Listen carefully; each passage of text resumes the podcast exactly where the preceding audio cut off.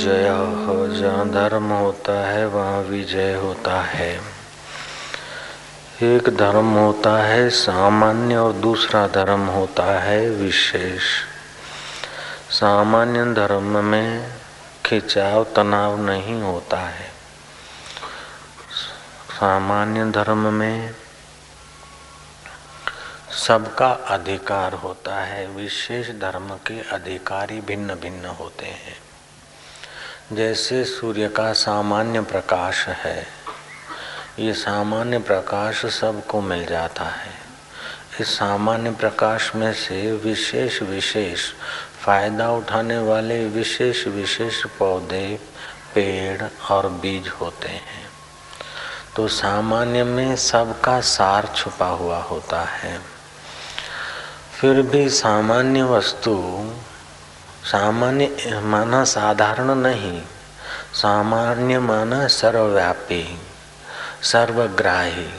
तो एक सामान्य धर्म होता है जो सत्य, अहिंसा, अस्तेय, संयम, भगवत कीर्तन, भजन, पुण्य, दान आत्म प्रतिकूलानी परेशान, आचरित, ये सब सब के लिए, सब जातियों के लिए, सब मजहबों के लिए, सब व्यक्तियों के लिए पालन करने योग्य धर्म है। विशेष धर्म में साधक की अपनी अपनी योग्यता होती है। किसी का मन अन्नमय क्राम अन्नमय कोश में होता है तो ऐसे व्यक्ति के लिए तीर्थारटन और कठिन परिश्रम वाला साधन भजन ऐसे व्यक्ति के लिए ठीक है। किसी का मन प्राणमय कोष में होता है तो ऐसे के लिए योग अभ्यास ज़्यादा फ़ायदा करेगा। किसी का भावना में मन ज़्यादा रहता है, उसके लिए भक्ति मार्ग की बहुत सुंदर पसंदगी है। किसी का विचार प्रधान मन होता है तो ऐसे लोगों के लिए आत्मा अनात्मा विचार नश्वर क्या है, शाश्वत क्या है, शुद्ध क्या है, अशुद्ध क्या है? अपने साथ चलने वाला क्या है और छोड़कर जाने की कौन सी चीज़ है? ऐसे ही विद्या का लाभ होता है, प्रथम विद्या का लाभ, जिसको हम विद्या कहते हैं। विद्या से धर्म का लाभ होना चाहिए। धर्म वह है कि जो यहाँ भी हमें संतोष दे, आनंद दे, शांति दे और परलोक का भी द्वार खोल दे, वह धर्म है। तो विद्या का पहला लाभ है धर्म। दूसरा लाभ है भगवत प्राप्ति का रास्ता ठीक चुनने की कला दे। और तीसरा है आत्मज्ञान, नित्य नवीन दस की प्राप्ति। नित्य नवीन दस की प्राप्ति, ये ब्रह्म विद्या का फल है। भगवत विद्या का फल है, भगवत तत्व का ज्ञान दे दे, भगवत प्रीति बढ़ा दे। और ऐहिक शुद्ध विद्या का फल ये है कि हमें धर्म का लाभ दिला दे। विज्ञान के साथ अगर धर्म नहीं होगा, विज्ञान के साथ अगर मानव धर्म समाज शास्त्र नहीं जोड़ा जाएगा तत्व ज्ञान नहीं जोड़ा जाएगा तो विज्ञान संसार को सुंदर बनाने की बजाय संसार को भयानक बना देगा। विज्ञान के साथ अगर आत्मज्ञान नहीं मिला है तो विज्ञान विनाश का साधन बन जाएगा। पहले मनुष्य के जीवन में धर्म का ज्ञान होना चाहिए।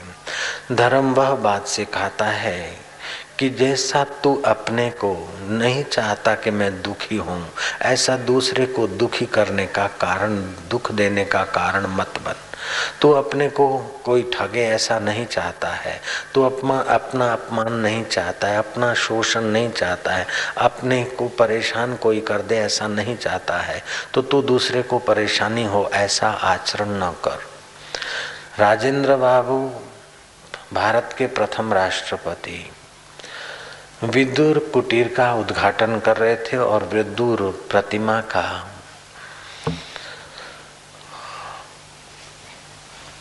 निरावरण विधि के वक्त राष्ट्रपति राजेंद्र बाबू ने कहा कि आज से पाँच हज़ार वर्ष पहले जो विदुर जी ने कहा है, महाभारत में जो आई है बात, अढ़ाई हज़ार वर्ष बाद जीसस ने अपने बाइबल में ली है। तो वह बात आई है कि तू अपने साथ जैसा बर्ताव नहीं चाहता है, ऐसा अनुचित बर्ताव दूसरे से न कर। तो विद्या का पहला फ़ायदा है कि मानव शास्त्र का ज्ञान मिल जाए। सा विद्या या विमुक्त विद्या वह है जो मोक्ष तक ले जाए। और मोक्ष का रास्ता है कि मानवता का ज्ञान होना चाहिए। आज देखो तो सब एक दूसरे से भयभीत है, एक दूसरे से परेशान है और एक दूसरे पर शक और एक दूसरे के शोषण में लगे हैं। Every action create in reaction जो हम करते हैं, घूम फिर के हमारे सामने आता है। तो सामान्य धर्म यह है कि सत्य पर चले, अहिंसा वृत्ति बढ़ाएँ, पर दोष दर्शन की अपेक्षा पर गुण ग्राह्यता करें और अपने दोषों का उन्मूलन करें। ये सामान्य धर्म है। विशेष धर्म है साधक की अपनी अपनी विशेष योग्यताओं के अनुसार। जैसे गुरु नानक बगदाद गए तो हिंदू और मुसलमान दोनों लोग चकित हो जाएँ ऐसी बांग पुकारी नानक जी ने। मुसलमानी बांग पुकारी, अल्लाह अकबरे इतनी तो मुसलमानी बांग, और बाद में नानक जी ने बांग पुकारी, एक ओंकार सतनाम। तो मुल्ला मौलवी ताजुब में पड़ गए और और मुसलमान लोग ताजुब करते हुए एकत्रित हुए। नानक जी का तो काम बन गया, लोग इकट्ठे करने थे। वो ज़माना माइक और एम्पलीफायर का नहीं रहा होगा। तो लोग इकट्ठे हो गए और नानक जी ने कहा, तुम बांग तो पुकारते हो, अपने कान में उंगली डालकर तो चिल्लाते हो, लेकिन अपने हृदय में भी तो कुछ निगाह डालो कि अपने हृदय में द्वेष भरा है, अपने हृदय में अशांति भरी है, अपने हृदय में शोषण भरा है। तो अपने हृदय को भी शुद्ध करो, आवाज़ तो बाहर तक जाती है। कबीर जी ने ठीक कहा। कंकड़ पत्थर जोड़ के दीना मस्जिद बनाए, तापर मुल्ला चढ़ी बांग दे, क्या बहरा हुआ खुदा? तुम ऊँची ऊँची बांग देते हो, क्या खुदा बहरा हुआ है? तुम अपने हृदय में भी जो खुद ही है, उस आत्मदेव को, उस खुदा को भी रिझाओ, जो अपने हृदय में है परमेश्वर, खुदा मालिक। वैसे का वैसा दूसरे के हृदय में है तो दूसरे के हृदय का ख्याल करो। शाह हाफिज ने ठीक कहा है। मुसलमान धर्म का प्रसिद्ध फकीर हो गया शाह हाफिज। शाह हाफिज ने कहा कि ये इंसान, तू सब मंदिर तोड़ दे, तू सब मस्जिद तोड़ दे, लेकिन ज़िंदा दिल मत सदाना, क्योंकि ज़िंदा दिल में खुदा खुद रहता है। तो सामान्य धर्म है कि अहिंसा। दूसरे के मन को ठेस न लगे दूसरे के शरीर की दूसरे के शरीर की पीड़ा का कारण हम न बने दूसरे के हाँ, ज्ञान में हम अवरोध न हो ये अहिंसा है। तो शरीर से मन से कर्म से वचन से किसी को कठिनाई न पहुँचाए ये सामान्य धर्म है। विशेष धर्म है कि हम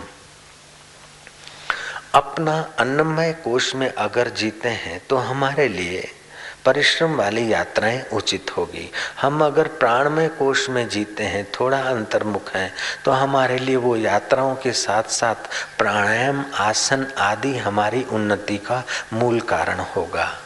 अगर हम मनोमय कोष में जीते हैं तो भगवत भक्ति से हमारी शीघ्र उन्नति होगी।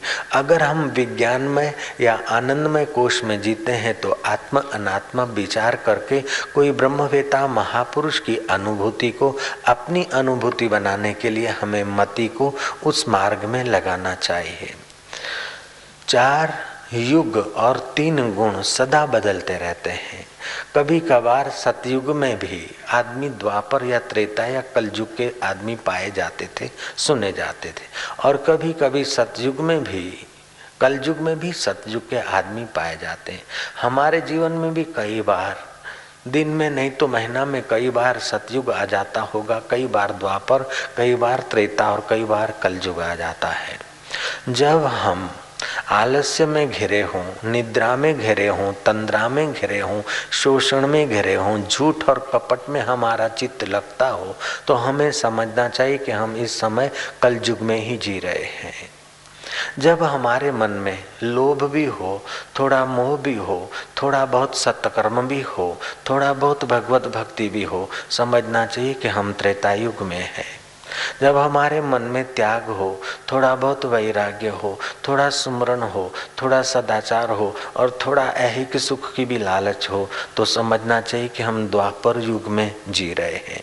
जब हमारे चित्त में आत्मा अनात्मा का विवेक जाग गया हो और हमारे चित्त में आनंद के सिवाय, परमात्मा के सिवाय और किसी वस्तु का, सत्य के सिवाय और किसी वस्तु का, सत्य के सिवाय और किसी परिस्थिति का, सत्य के सिवाय और किसी पदार्थ का हमारे चित्त में महत्व न लगे तो हमें समझना चाहिए कि इस समय हम सतयुग में है। ऐसी अवस्था में जब हमारा चित्त सतयुगी अवस्था का एहसास करता हो, उस समय अगर कोई सतपुरुष मिल जाए तो थोड़ा सा ही उनकी संप्रेक्षण शक्ति का धक्का। हमें तीनों गुणों से और चारों युगों से जो पार चीज़ है, उस पार चीज़ का साक्षात्कार करा देगा उसको बोलते परब्रह्म परमात्मा का साक्षात्कार। यद गत्वा निवर्तनते तद धाम परमम मम। जहाँ जाने के बाद फिर पुनरागमन नहीं होता है, वो मेरा परम धाम है, भगवान ने कहा। कुछ भगवान के अवतार होते हैं जो अलग अलग देश में अलग अलग काल में अलग अलग निमित्त को लेकर भगवान के अवतार होते हैं। इसीलिए उस पर ब्रह्म परमात्मा की अहेतु की कृपा का वर्णन करते हुए शास्त्रकारों ने भगवान के अवतारों की व्याख्या अलग अलग रूप से की है। एक होता है भगवान का नित्य अवतार। जैसे शंकराचार्य आए वल्लभाचार्य आए, रामानुजाचार्य आए कबीर जी आए नानक जी आए लीलासा बापू आए या और भी कुछ महापुरुष आए एक नाथ जी आए, ज्ञानेश्वर आए। ये से संत नित्य धरती पर आते रहते हैं। इससे भगवान का नित्य अवतरण संतों ने कहा है, शास्त्रों ने गाया है। इसे नित्य अवतार कहते हैं। जो किसी बड़े ऑपरेशन को लेकर आए, बड़े निमित्त को लेकर भगवान प्रकट हो, उसे नैमित्तिक अवतार कहते हैं। जैसे कृष्ण कंस को निमित्त लेकर आए, राम जी रावण का निमित्त लेकर आए तो इसे नैमित्तिक अवतार कहते हैं। कुछ ऐसे अवतार होते हैं जिसे आवेश अवतार कहते हैं। भक्त को अत्यंत कष्ट पड़ रहा है और भगवान को आवेश हो गया। भगवान किसी वस्तु से है। जैसे हिरणा कश्यपु के अति जुलम से भगवान नरसिंह रूप लेकर आवेश अवतार हो गया। कभी कभी भगवान का प्रवेश अवतार भी होता है। किसी वस्तु में भगवान प्रविष्ट हो गए और भक्त को वहाँ से बचा लिया। जैसे होलका ने कपट करके प्रहलाद को गोद में बिठाया, उसे वरदान था कि आग तुझे जलाएगी नहीं। तो वो वरदान के बल से कपट करती हुई प्रहलाद को अपनी गोद में लेकर बैठे। तो भगवान ने अनूठी लीला कर दी कि प्रहलाद बच गया। और वो होलिका जल गई। तो भक्त की रक्षा के लिए भगवान की जो सर्व सामान्य सत्ता रूप में व्यापक चेतना है, उसमें से कहीं कहीं विशेष चेतना का प्रादुर्भाव होता है। जैसे सूर्य के किरण, सामान्य रूप से सब जगह व्याप रहे हैं। हम हमारे हाथ में आईना लेकर भिन्न भिन्न जगह पर घुमाते हैं तो सूर्य का ही प्रकाश लेकर हमारे आईने ने अलग अलग जगह पर प्रतिबिंब दिखा दिया। तो अब दीवाल को दो प्रकाशों ने प्रकाशा। इस समय मेरे पास आईना हो और मैं धूप में खड़ा हूँ। तो एक प्रकाश तो मंडप के चाहूँ और सूर्य के प्रकाश ने तो प्रकाशा है, लेकिन आईने से मैं रिफ्लेक्स डालूं तो वहाँ विशेष प्रकाश होगा। हालाँकि वो सामान्य प्रकाश में से ही विशेष प्रकाश आया है। ऐसे ही सर्व सामान्य अणु अणु में, प्राणी मात्र में जो परमेश्वर छुपा है, कोई विशेष साधक, अपनी विशेष योग्यताएँ विकसित करके उस परब्रह्म परमात्मा को साकार रूप में प्रकट कर लेता है, अंतर्यामी रूप में प्रकट कर लेता है, अर्चना अवतार में प्रकट कर लेता है तो भगवान के ऐसे अवतार भी माने गए, जिसको अर्चना अवतार कहा गया है। भक्त अर्चना करता है अर्चना अवतार में भक्त की विशेषता होती है, भगवान की विशेषता नहीं होती है। भक्त जैसा भोजन अर्पण करे, जिस समय अर्पण करे, जो चीज़ अर्पण करे, भक्त के भाव की विशेषता होती है, फिर धन्ना जाट के सिलबट्टे से भी भगवान प्रकट हो सकते हैं, और श्रीनाथ जी के मंदिर में भी भगवान प्रकट हो सकते हैं, और साबरमती के मोटेरा आश्रम के उस पावड़ियों से भी, जलाशय में से भगवान प्रकट होकर शिवलाल के बेटे को जैसे जल में डूबते हुए बच्चे को बाहर निकाल के उस भगवान अंतर ध्यान हो गए, उन्नीस सौ इक्यासी की घटना है। ऐसे ही वो अर्चना अवतार, अंतर्यामी अवतार, प्रेरणा अवतार भगवान कहीं से भी, कभी भी विशेष रूप से प्रकट होकर मार्गदर्शन करके अंतर्धान होते हैं। उन्नीस अड़तीस चालीस की घटना होगी, ब्रिटिश शासन के काल की। एक बंगाली न्यायाधीश हाईकोर्ट में सर्विस करते थे। हाईकोर्ट के न्यायाधीशों को जब कोई फांसी किसी आदमी को लगती तो पाँच न्यायाधीशों को बैठना पड़ता जूरी को। उस जूरी में न्यायाधीश बंगाली बैठे थे और जिस आदमी को फांसी का आदेश था, उस आदमी को देखकर न्यायाधीश ने चिल्लाया कि बोले, ये निर्दोष है। चार न्यायाधीशों ने कहा कि गलत बात है। सेशन कोर्ट ने हाई कोर्ट ने, सुप्रीम कोर्ट ने इसी को गुनाहगार ठहराया है। इसीलिए तो इसको फांसी देनी है। अब तुम्हारा, हमारा बोलना व्यर्थ है। इंतज़ार करो, पाँच बजे इसको फांसी आनी उस बंगाली न्यायाधीश ने इनकार कर दिया। तू तू, मैं मैं मैं, पाँच के बजा साढ़े पाँच बज गए। ब्रिटिश ब्रिटिश शासन का तार आया साढ़े पाँच बजे। कि इस आदमी को फांसी नहीं लगनी चाहिए? बंगाली न्यायाधीश को उस अंतर्यामी आवाज़ पर बड़ा आदर हुआ, बड़ी श्रद्धा हुई। तुरंत उसने रिजाइन पेपर लिख दिया। चीफ जस्टिस ने इनकार किया कि तुम्हारे जैसे हृदय के सच्चे, जिसके हृदय में अंतर्यामी परमात्मा प्रेरणा कर सकता है, जो अंतर्यामी परमात्मा की प्रेरणा झेल सकते हैं, ऐसे न्यायाधीशों की तो देश को ज़रूरत है।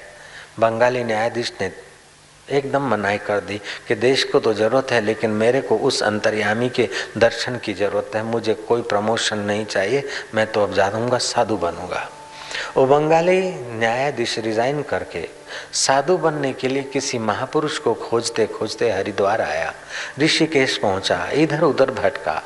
कहीं पर कितने कितने साइन बोर्ड लगे थे, कोई एक हज़ार आठ के लगे थे, कोई एक सौ आठ के लगे थे, लेकिन उस बंगाली न्यायाधीश का दिल कहीं झुका नहीं। आखिर वे दुकानदारी साधुओं की दुकानदारी से उपराम होकर कोई सच्चे साधु की खोज में लगे। देव योग से उनका हृदय झुक जाए ऐसा कोई साधु मिल नहीं पाया। वो बंगाली न्यायाधीश ने अपने आप को अभागा समझा और ऋषिकेश बाबा विश्वदानंद जिसको काली कमली वाले बाबा बोलते हैं उस विशुद्धानंद के आसपास के इलाके, जहाँ अभी गीता भवन और काली कमली वालों का स्थान है, उस जगह पर, उस बंगाली साधु ने अपने आप को गंगा के चरणों में फेंकने का निर्णय किया। ठीक रात्रि के बारह बजे। अब बस कूदना ही था।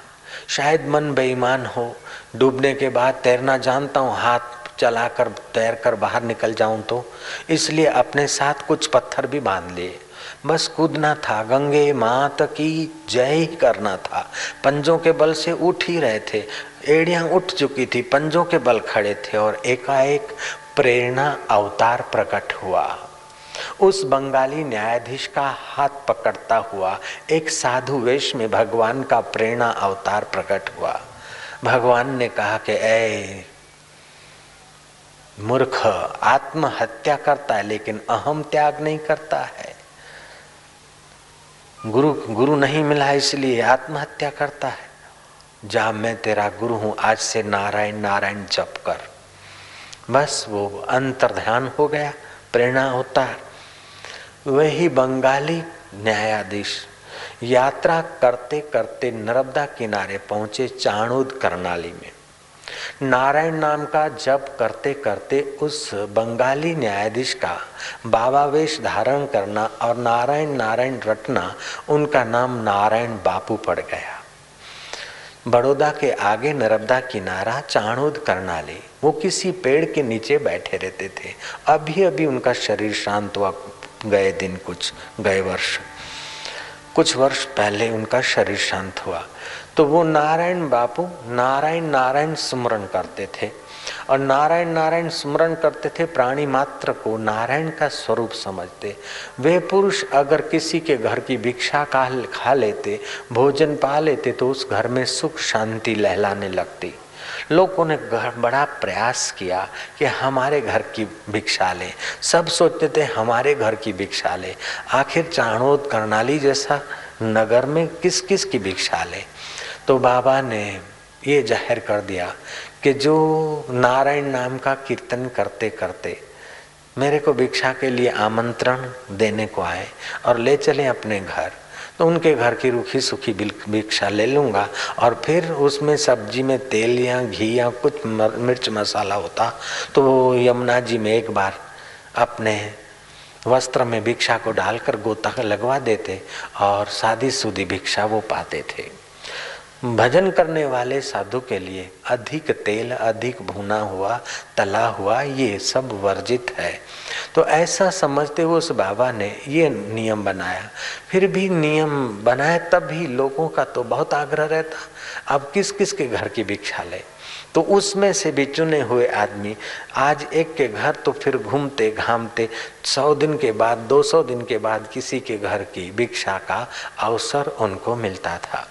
ऐसा होने पर भी उस बाबा की नारायण निष्ठा भूतपूर्व वो हाईकोर्ट के जज थे और भगवान अवतरित होकर, प्रेरणा अवतार ने प्रेरणा देकर अंतर्धान हो गए। तो ऐसी खबर होने पर लोगों की श्रद्धा बढ़ गई। तो भीड़ भाड़ बढ़ने से उस बाबा को वहाँ थोड़ा विक्षेप होने लगा। प्रारब्ध वेग तक ज्ञान होने पर भी विक्षेप की अवस्थाएँ बनी रहती है। भक्ति मार्ग वाला साधु विक्षेप भगवान के गुणगान करते करते विक्षेप को मिटाता है।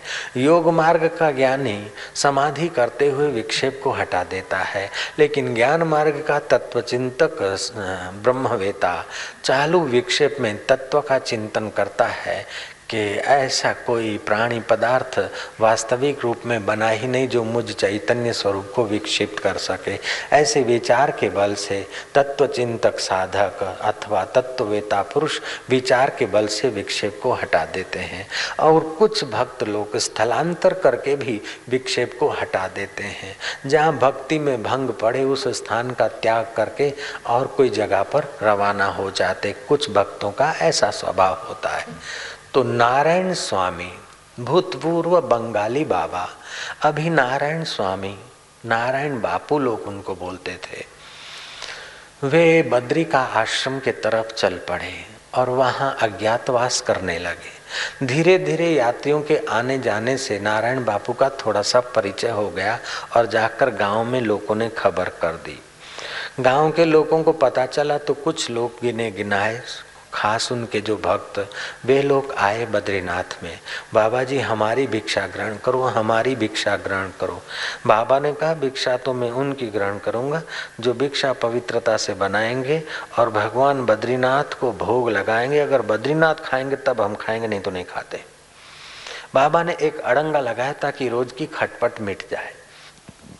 लोगों ने मिलकर भिक्षा बनाई। बद्रीनाथ भगवान को भोग लगाने गए। भोग तो लगाया, लेकिन जैसे पुजारी लोग भोग लगाकर उठा लाते हैं, ऐसा ही भोग वापस लाया गया। बाबा ने इनकार कर दिया कि ठाकुर जी ने ग्रहण नहीं किया। ठाकुर जी ने नहीं खाया है। ये तो केवल भावना से खिला कर आए हो। सचमुच ठाकुर जी ने नहीं खाया। ठाकुर जी सचमुच खाएँगे तब भी हम खाते। फिर से भोजन बनाया गया और खूब चाव से बनाया गया। और बाबा जी ने कह दिया, ठाकुर जी खाएँगे तो खास चुने हुए भक्तों के द्वारा ही भोजन बनाया गया। तो महाराज, घटना कहती है, कथा कहती है कि दूसरी बार जब भोजन बनाया गया, तब जैसे बड़े लोग भोजन खाते हैं, थोड़ा सा वो चीज़ उठाई, थोड़ा सा वो चीज़ उठाई, थाली में से थोड़ी वो चीज़ उठाई, ऐसे भगवान बद्री विशाल के आगे रखे हुए उस प्रसाद में से थोड़ा बहुत ठाकुर जी ने स्वीकार किया, ऐसे भोजन की थालियों से लक्षण प्राप्त हुए, तब बाबा जी ने नारायण बापू ने भोजन किया। गीताया श्लोकपाठेन गीताया गोविन्द स्मृतिकीर्तनात् गोविन्द स्मृतिकीर्तना साधुदर्शनमात्रेण। साधुदर्शनमात्रेण। तीर्थकोटिफलं लभेत्। तीर्थकोटिफलं लभे हरि ओ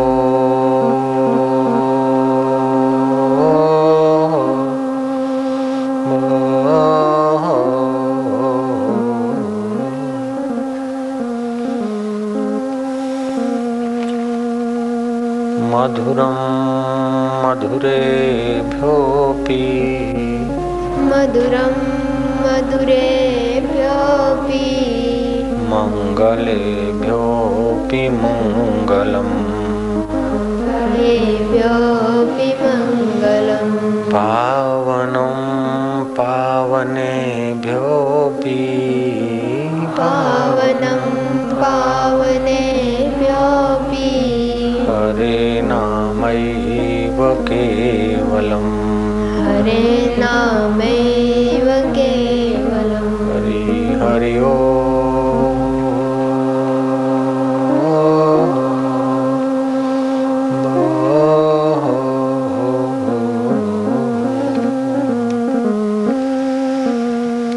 अशोचानान्वशोचस्त्वम् अशोचानानशोचस्त्वं प्रज्ञावादस्य भाषसे। प्रज्ञावादस्य भाषसे। गतासुन् गतासुन्नस्य। गतासुन् गतासुन्नस्य। नानुशोचन्ति पंडिताः नानुशोचन्ति पंडिता भगवान कहते हैं, भगवत गीता के दूसरे अध्याय का ग्यारहवा श्लोक है। तुमने शोक न करने योग्य का शोक किया है और पंडित, पंडिताई की बात कह रहे हो, परंतु जिनके प्राण चले गए हैं और जिनके प्राण नहीं गए, उनके लिए पंडित लोग शोक नहीं करते हैं। तुम पंडितों जैसी बात तो करते हो कि ये युद्ध में मर जाएँगे। कुल का नाश होगा। कुल नष्ट होने से कुल धर्म नष्ट होगा। कुल धर्म नष्ट होने से स्त्रियाँ का धर्म नष्ट होगा। स्त्रियाँ दूषित होगी। वर्ण, शंकर, संतान उत्पन्न होगी। कुल घातियों को और कुल को नरकों में जाना पड़ेगा। ये बात तो तुम पंडितों जैसी करते हो, लेकिन अर्जुन पंडित तो वह है, जो इस सारे संसार को मिथ्या समझता है, अन्वय और व्यतिरिक दृष्टि से जो देखता है। अन्वय दृष्टि से देखा जाए तो शाश्वत स्वरूप सबका सदा है। और व्यतिरिक्त दृष्टि से देखा जाए तो सब चीज़ें मृग मरीचिका के नाई। जैसे जल में बुलबुला, उपजे बिन से नीत, जग रचना तैसी रची जान ले रे मीत।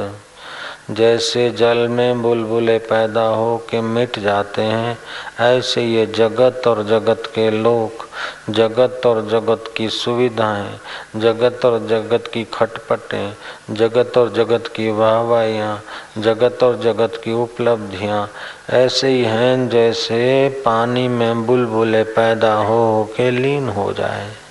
तो जो पानी में बुलबुले पैदा होते हैं तो उसका बुद्धिमान शोक नहीं करते और लीन हो जाते तो शोक नहीं करते। मूल धातु तो पानी है, मूल वस्तु तो पानी है। ये अन्वय हुआ।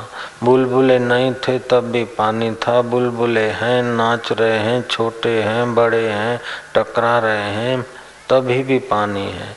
और लीन हो गए, तभी भी पानी है।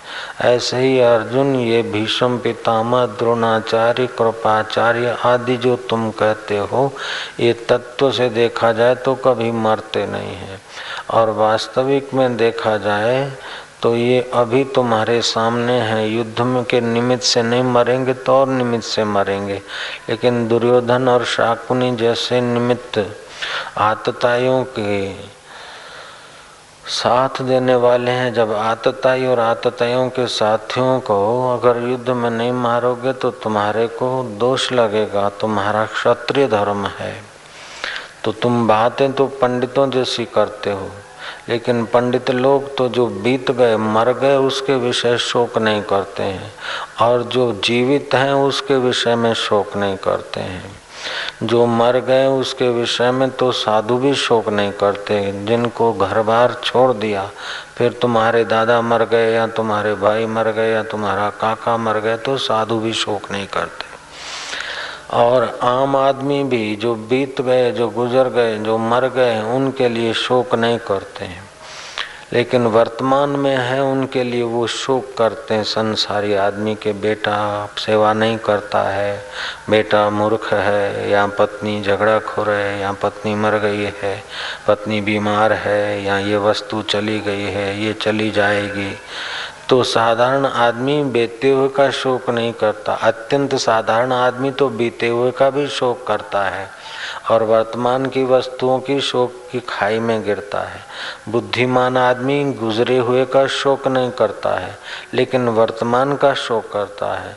लेकिन पंडित तो वह है जो बीते हुए का भी शोक न करे और वर्तमान का भी शोक न करे। पंडित तो वह जिसको सम दर्शन प्राप्त हो गया है। समवर्तन तो नहीं होता है सम दर्शन होता है। समदर्शन वह चीज़ है जिसको सुदर्शन भी कह सकते हैं। जहाँ सुदर्शन है, वहाँ किसी बात की चिंता, फ़िक्र नहीं है। जब आदमी का सुदर्शन हट जाता है अथवा जो आदमी सुदर्शन नहीं पा सकता है, उसकी नारायणी दृष्टि नहीं हुई है, उसी व्यक्तियों को शोक होता है। तू बात तो पंडितों की सी करता है, लेकिन शोक न करने की जगह पर शोक करता है। जो पहले नहीं थे, बाद में नहीं होंगे, अभी नहीं के तरफ़ जा रहे, उनके लिए तू शोक करता है। कुल धर्म की बात लाकर तुम्हारी करुणा आवेश का रूप ले रही है। आवेश से धर्म की उपलब्धि नहीं होती है। धीरज धर्म, मित्र और नारी, आपत काल परखे चारी। तुम्हारे में धीरज कितना है, तुम धर्म पर कितने डटे हो। पत्नी कितनी वफादार है और मित्र कितना वफादार है ये आपातकाल में ही पता चलता है। विवेकानंद ने शिकागो में प्रवचन करते करते कहा कि फेथ इज़ सुप्रीम पावर श्रद्धा जो है, परम पावर है। यजुर्वेद में आता है, वृत्ते वृत्तेन दीक्षायाम मापनोति दीक्षायाम मापनोति दक्षिणाम दक्षिणाम मापनोति श्रद्धा श्रद्धा श्रद्धा मापनोति। सत्यम। व्रत से दक्षता की प्राप्ति होती है, दक्षता से दीक्षा की प्राप्ति होती है, अर्थात श्रद्धा की प्राप्ति होती है और श्रद्धा से सत्य की प्राप्ति होती है। गीता ने कहा, श्रद्धावान लभते ज्ञानम, तत्पर संयते इंद्रिय। ज्ञानम लब्ध्वा पराम शांति, मचिरेणादि गच्छति। ऐसा नहीं कि अभी नहीं, बाद में मिलेगा। मची ऋणादि गच्छी समय पाकर नहीं, उसी समय अनुभव होगा। सामवेद में आता है, प्रातः श्रद्धा आवाहम्य हम। हे श्रद्धा देवी प्रातः काल हम तेरा आवाहन करते हैं। हमारे हृदय को छोड़कर कभी कहीं नहीं जाना। है श्रद्धा देवी, मध्यान्ह काल में भी प्रार्थना किया जाता है। मध्यान्ह काले श्रद्धा आवाहम्य हम। मध्यान्ह काल में, हे श्रद्धा देवी, मध्यान्ह संध्या के समय भी हम तेरा आह्वान करते हैं। हमारा हृदय छोड़कर कहीं नहीं जाना। जिसके हृदय में श्रद्धा नहीं हो तो कौवे से भी बदतर है। श्रद्धा जिसके हृदय में रहती है, उसको स्नेह से पूर्ण करती है। श्रद्धा निर्बल का बल है और संबल भी है। श्रद्धाहीन व्यक्ति न योगी हो सकता है, न भक्त हो सकता है, न धर्मात्मा हो सकता है, न पुण्यात्मा हो सकता है, न महात्मा हो सकता है। श्रद्धा होने के लिए भी महात्मा महात्मा होने के लिए भी श्रद्धा चाहिए, धर्मात्मा होने के लिए भी श्रद्धा चाहिए, पुण्यात्मा होने के लिए भी श्रद्धा चाहिए, दिव्यात्मा होने के लिए भी श्रद्धा चाहिए, योगी होने के लिए भी श्रद्धा चाहिए, भक्त होने के लिए भी श्रद्धा चाहिए, अरे हैं, बेटा होने के लिए भी श्रद्धा चाहिए। बाबा जी बेटा होने के लिए श्रद्धा चाहिए। ये बात समझ में नहीं आई। ये तो सीधी बात है भैया। माँ ने कहा कि ये तुम्हारा बाप है। तभी तुमने माना, तुमने बाप को देखा थोड़ी। ये भी तो श्रद्धा से मानना पड़ता कि ये मेरा बाप है। जयराम जी बोलना पड़ेगा। जो लोग बोलते हैं, ये फलाना माँ आदमी अंध श्रद्धालु है, फलाना अंध श्रद्धालु है। आचार्य विनोबा भावे लिखते हैं कि क्या श्रद्धा ने ही अंधा होने का ठेका लिया है? अंधश्रद्धा कहना भी तो अंधश्रद्धा है। हकीकत में तो वे लोग श्रद्धालु हैं, जो लोग अनदेखी चीज़ पर विश्वास करते हैं, वे श्रद्धालु हैं। अंधश्रद्धालु कहने वालों को ये पूछो कि तुम जो अंधश्रद्धालु कहते हो तो किस बात पर कहते हो कि अंधश्रद्धालु? अंधश्रद्धा कहने का तुम्हारे पास अधिकार क्या है? साधन क्या है? अरे, अव्यक्त को व्यक्त करने का जो साधन है, उसको श्रद्धा बोलते हैं। अगोचर को सगोचर करने के साधन को श्रद्धा बोलते हैं। और जिसको अपने जीवन पर, अपने आप पर श्रद्धा नहीं, शास्त्र पर श्रद्धा नहीं, महापुरुषों पर श्रद्धा नहीं, उसका जीवन तो घोर नास्तिक हो जाएगा। श्रद्धावान लभते ज्ञानम।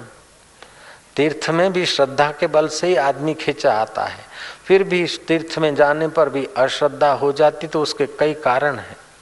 एक तो नास्तिकवाद की हवा, दूसरा मति की अल्पज्ञता तीसरा घोर कर्मी लोगों का तीर्थों में निवास और चिटिंग व्यवस्था।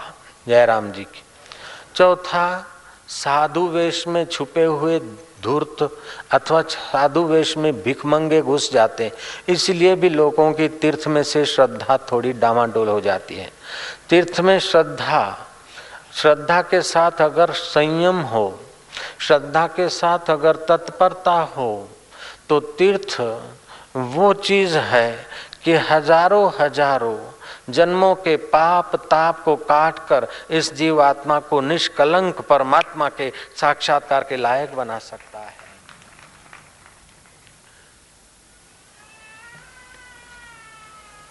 तीर्थ वो औषध है। जैसे साधारण औषध से मरीज़ ठीक नहीं होता है तो डॉक्टर उसको विशेष औषध देता है। अथवा बहुत सारे डॉक्टर मिलकर उसके विषय में विचार करते हैं और ठीक ज़्यादा असर करने वाली इंजेक्शन या टैबलेट या खास तौर की स्पेशल दवाइयाँ यूज़ करते हैं।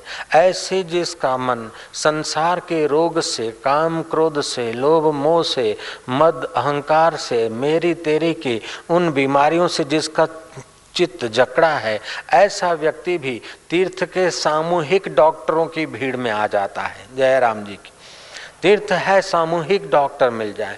जैसे विलेज का, एक गाँव का छोटा मोटा डॉक्टर होता है, और सिविल में जाते तो बहुत सारे डॉक्टर मिलते हैं। ऐसे ही तीर्थ एक सिविल सर्जनों की बड़ी एक फ़ंक्शन है, जो हमारे अंतर मन के ऑपरेशन और दवाई करते हैं। लेकिन साथ साथ में खतरा भी उतना ही है आज के युग में। अगर सावधान न रहें तो तीर्थ में जो पवित्रता होनी चाहिए, उस पवित्रता को हम भूल जाएँ। लहसुन, प्याज अथवा शराब, कबाब या अखाद्य खाने लगे तो फिर तीर्थ बेचारा क्या करेगा? कबीर जी ने ठीक कहा है चिंता ऐसी डाकिनी काटी कले जो खाए। वैद्य बिचारा क्या करे? कहाँ तक दवा लगाए? हमने फिर इस साखी को अपने ढंग से कहा। चिंता ऐसी डाकनी अथवा वासना ऐसी डाकनी काटी कले जो खाए। तीर्थ बिचारा क्या करे? कहाँ तक पवित्रता लगाए? सियावर रामचंद्र की जाए तो तीर्थ में कुछ महापुरुषों के वचन हैं कि तीर्थ में शराब, गांजा, भाँग पीना नहीं चाहिए और पीने वालों की शरण जाना नहीं चाहिए। तीर्थ में अपने स्वत्व का भोजन हो गृहस्थी के लिए तो ठीक है। यहाँ तक कि अपने काम आने वाले भोजन आदि के बर्तन कहीं से ले लिए तीर्थ में तो कोई बात नहीं। बाकी अपने काम आने वाली कोई भी चीज़ अपने अपने पैसों की, अपने स्वत्व की काम में लानी चाहिए। यहाँ तक कि औषधि भी तीर्थ में मुफ़्त की न ले, वो भी दान की मानी जाती है। अन्य क्षेत्रे कृतम पापम तीर्थ क्षेत्रे विनश्यति तीर्थ क्षेत्रे कृतम पापम वज्रलेपो भविष्य तो इस प्रकार के तीर्थ निवास के नियम संभल समझ कर जो आदमी अल्प आहार करता है, इंद्रियों को अल्प विषय देता है और ईश्वर नाम जप करता है तीर्थ यात्रा करते जाएँ तो पैदल जा रहे हैं तो भगवान नाम मानसिक जप करते जाएँ और जहाँ विश्राम करें, वहाँ भगवान के गुणगान करने वाला कोई सत्संगी मिल जाए तो ठीक है, कहीं से सुनने को मिल जाए तो ठीक है, नहीं तो भगवत प्रीति बढ़ाने वाले पुस्तकों का पाठन पाठन करना चाहिए। सामूहिक यात्रा करते हैं, रेल से जाते हैं, बैलगाड़ी से जाते हैं, बस से जाते हैं, तभी भी यात्रा के समय जप करना चाहिए, कीर्तन करना चाहिए, धुन बोलना चाहिए बढ़िया बढ़िया स्तोत्र गाने चाहिए।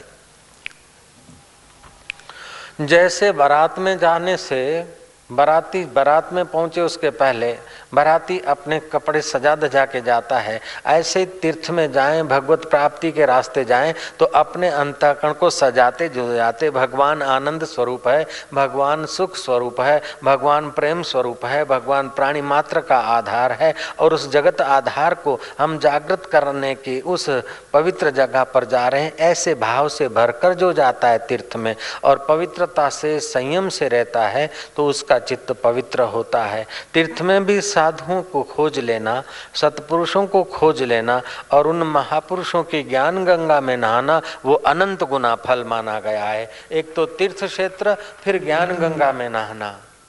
मैंने सुनी है वो प्राचीन कथा एक महात्मा थे, उन्होंने स्वप्न देखा। गंगा का कुंभ मेला पूरा हुआ था। उन दिनों में वो महात्मा ने स्वप्न देखा। आपस में तीर्थ देवता सब इकट्ठे हुए, प्रयाग भी आया, गंगा जी भी रुद्र प्रयाग देव प्रयाग आदि भी आए हैं। बहुत सारे तीर्थ आपस में चर्चा कर रहे हैं कि इस समय सबसे अधिक पुण्य किसको हुआ। कईयों की व्याख्या होते होते आखिर सबसे अधिक पुण्य हुआ है रामू चमार को। रामू चमार जो केरल रहता है, उसको अधिक से अधिक पुण्य हुआ है तीर्थ नाने का। महात्मा तो दृढ़ निश्चय होते हैं। रामू चमार केरल में, फलाने गाँव में, उसको तीर्थों में सबसे अधिक पुण्य हुआ है। तीर्थ स्वयं उसकी प्रशंसा कर रहे। महात्मा चल पड़े रामू के दर्शन करने को। चलते चलते महात्मा पुरुष हैं। आज यहाँ कल वहाँ से करते करते कई महीनों के बाद वो केरल पहुँचे। फलाने गाँव में रामू चमार रहते हैं बोले रहते हैं। उसको महात्मा कहते कि भाई, तू बाहर से तो ये चप्पल सीने का धंधा करता है, लेकिन तूने ऐसा कैसा तीर्थ में स्नान किया था? कौन सा मंत्र बोलकर तू तीर्थों में नहाया था? कौन से दिन तू तीर्थों में गोता मारा था? बोले, महाराज, मैं और तीर्थ? महाराज, ऐसे करते रामू के आँखों से आँसू झड़ पड़े। बोले, महाराज, तीर्थ में मैं नहीं जा पाया। मैंने सुना था कि गंगा में कुंभ होने वाला है। बारह वर्षीय कुंभ स्नान में गंगा किनारे नहाने जाऊँगा।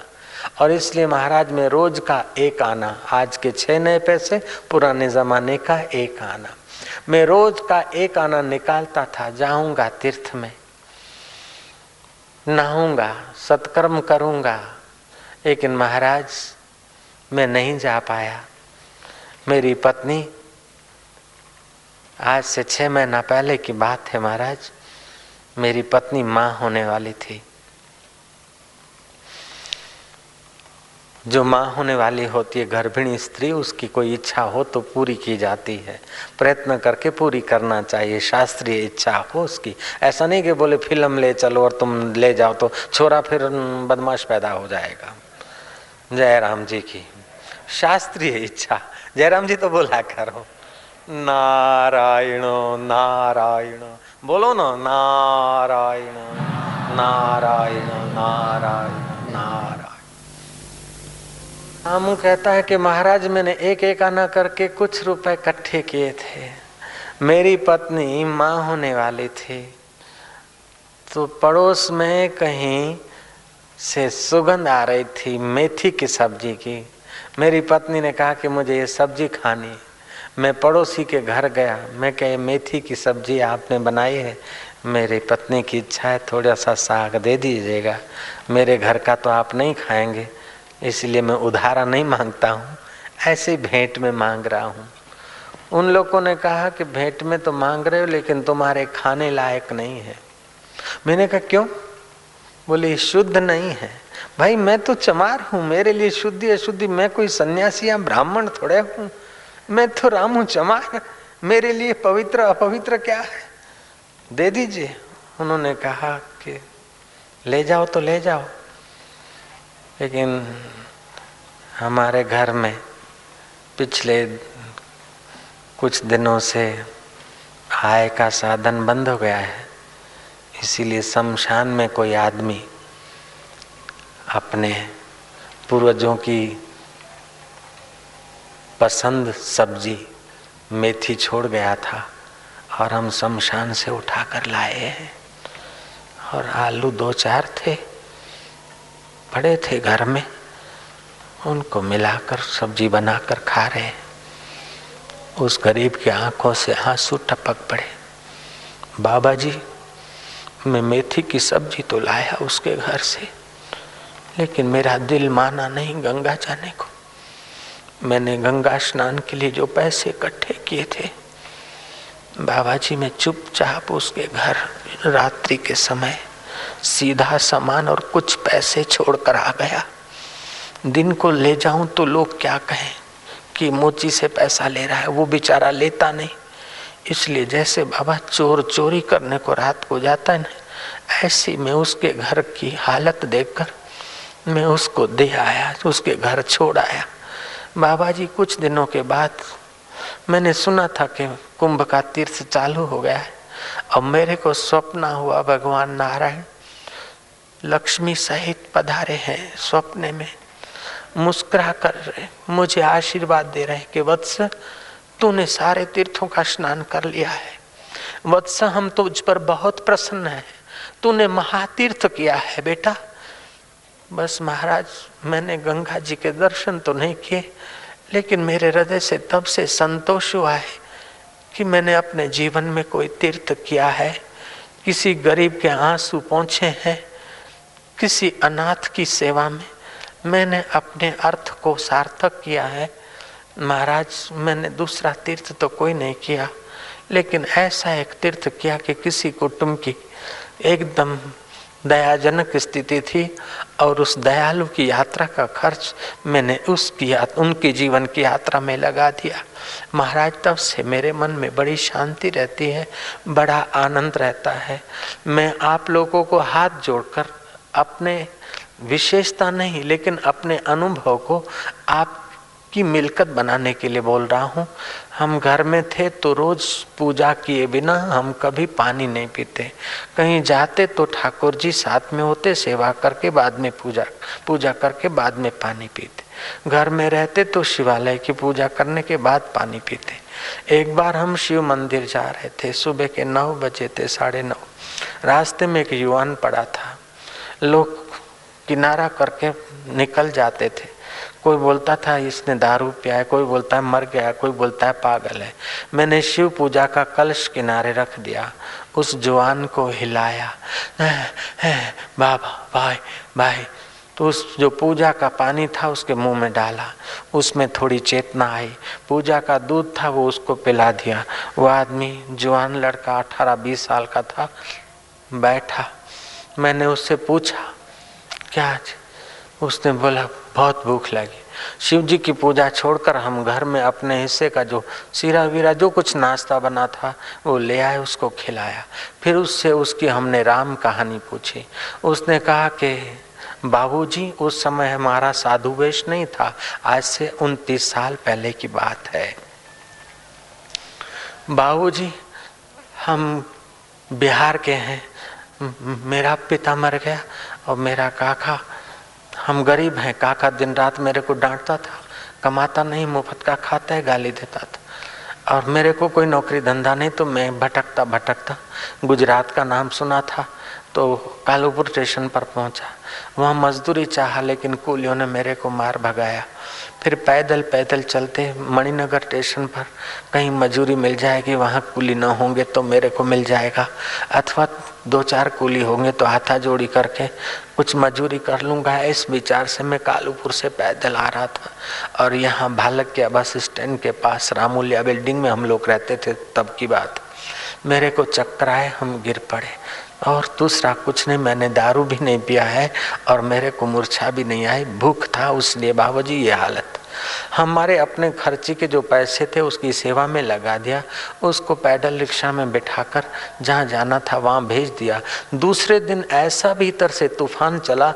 मानो शिव जी की पूजा करते करते अंतर्यामी शिव कह रहा है कि, बेटा, मैं प्रसन्न हूँ। कल की तेरी पूजा मेरी स्वीकार हो गई। मैं बहुत प्रसन्न हूँ। ऐसा अगर तू मुझ, ऐसा व्यवहार करेगा तो तू मुझसे जल्दी मिलेगा। मैं तेरे जैसों को चाहता हूँ।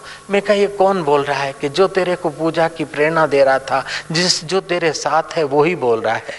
और भगवान की दया भी ऐसी हुई कि फिर ज़्यादा दिन संसार भट्टी में पचना नहीं पड़ा। उस गरीब की सेवा मानो, परमात्मा की सेवा हो गई और उस ईश्वर ने हमारी सचमुच में नैया पार कर दी, जो आपके सामने हम बैठे ऐसे जीवन में थोड़े छोटे मोटे और भी प्रसंग आते हैं।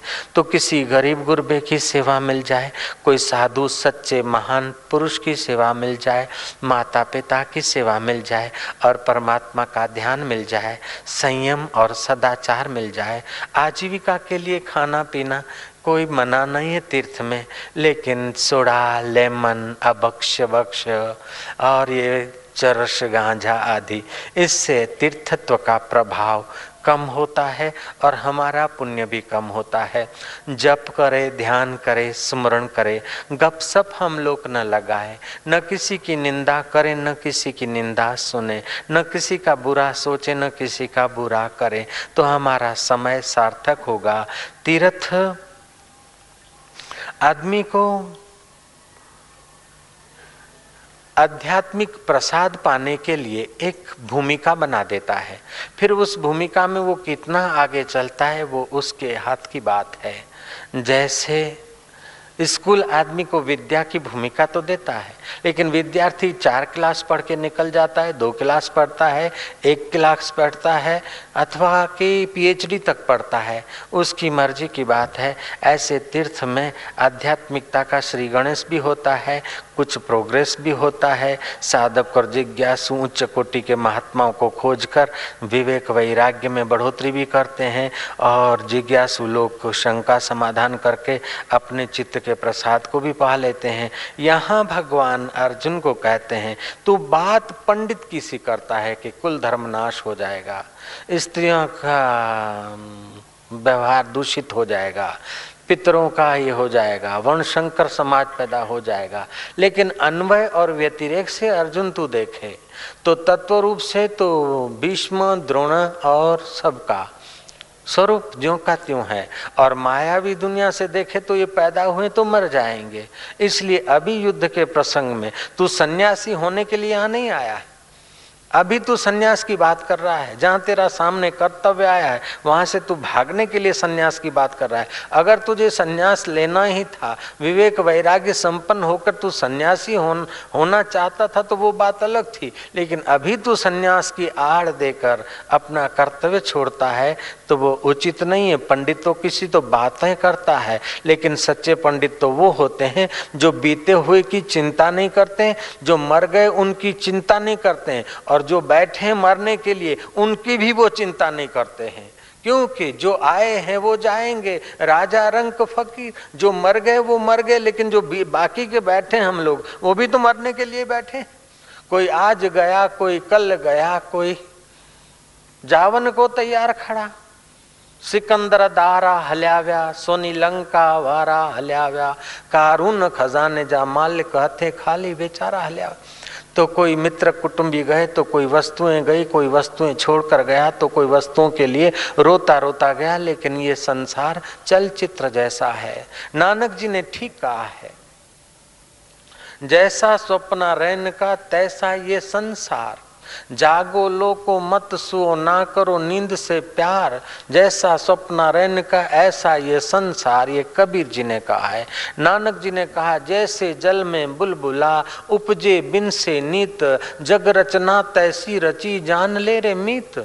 जैसे बुलबुला पैदा होता है जलाशय में, और जलाशय में उछलता कूदता और लीन हो जाता है। जगत की रचना ऐसी होती है, जैसे कोई पोस्ट मास्टर है। अथवा कोई मुनिम है तो मुनिम और पोस्ट मास्टर अपना कर्तव्य किए जाएँ, लेकिन पोस्ट मास्टर का आग्रह नहीं होता है कि सरकार आदेश कर दे कि यहाँ पोस्ट कार्ड ज़्यादा हैं तो यहाँ से उठाकर फलानी पोस्ट ऑफ़िस में भेज दो। अथवा यहाँ रुपए ज़्यादा जमा हो गए तो फलानी पोस्ट ऑफ़िस में भेज दो। तो पोस्ट मास्टर अगर कह दे कि नहीं, मेरी पोस्ट में इतने रुपए आए तो मैं घर ले जाऊँगा, ये मेरे ही हो गए। मुनिम कह दे कि मेरे इस फर्म में आए तो मैं अपने फर्म में रखूँगा, अपने पास ही रखूँगा। एक सेठ है, बहुत सारी फर्में हैं। अब सेठ कह देता है मुनिम को कि दो लाख इधर भेज दो, पाँच लाख इधर भेज दो। तो मुनिम का कर्तव्य भेज दे। अगर मुनिम ना कहता है अथवा पोस्ट मास्टर ना कहता है तो दंड के पात्र होते हैं। ऐसे ही भगवान की विशाल सृष्टि है। भीष्म, द्रोणाचार्य यहाँ से उठाकर वहाँ रखे गए, वहाँ से उठाकर वहाँ हट रखे गए। इसमें तू दुराह करेगा, दुराग्रह करेगा तो थोड़े चलेगा। जो उसकी व्यवस्था जिसको, जिसके निमित्त से, जैसे पोस्ट मास्टर का सामान, जिसके निमित्त उठवाना चाहे सरकार, अथवा मुनिम के वहाँ से सामान, जिसके निमित्त उठवाना चाहे सेठ, ऐसे तेरे निमित्त से वो विराट इनको उठवाकर स्वर्ग में ले जाना चाहता है तो तू मना क्यों कर सकता है? जयराम जी तो बोलना पड़ेगा।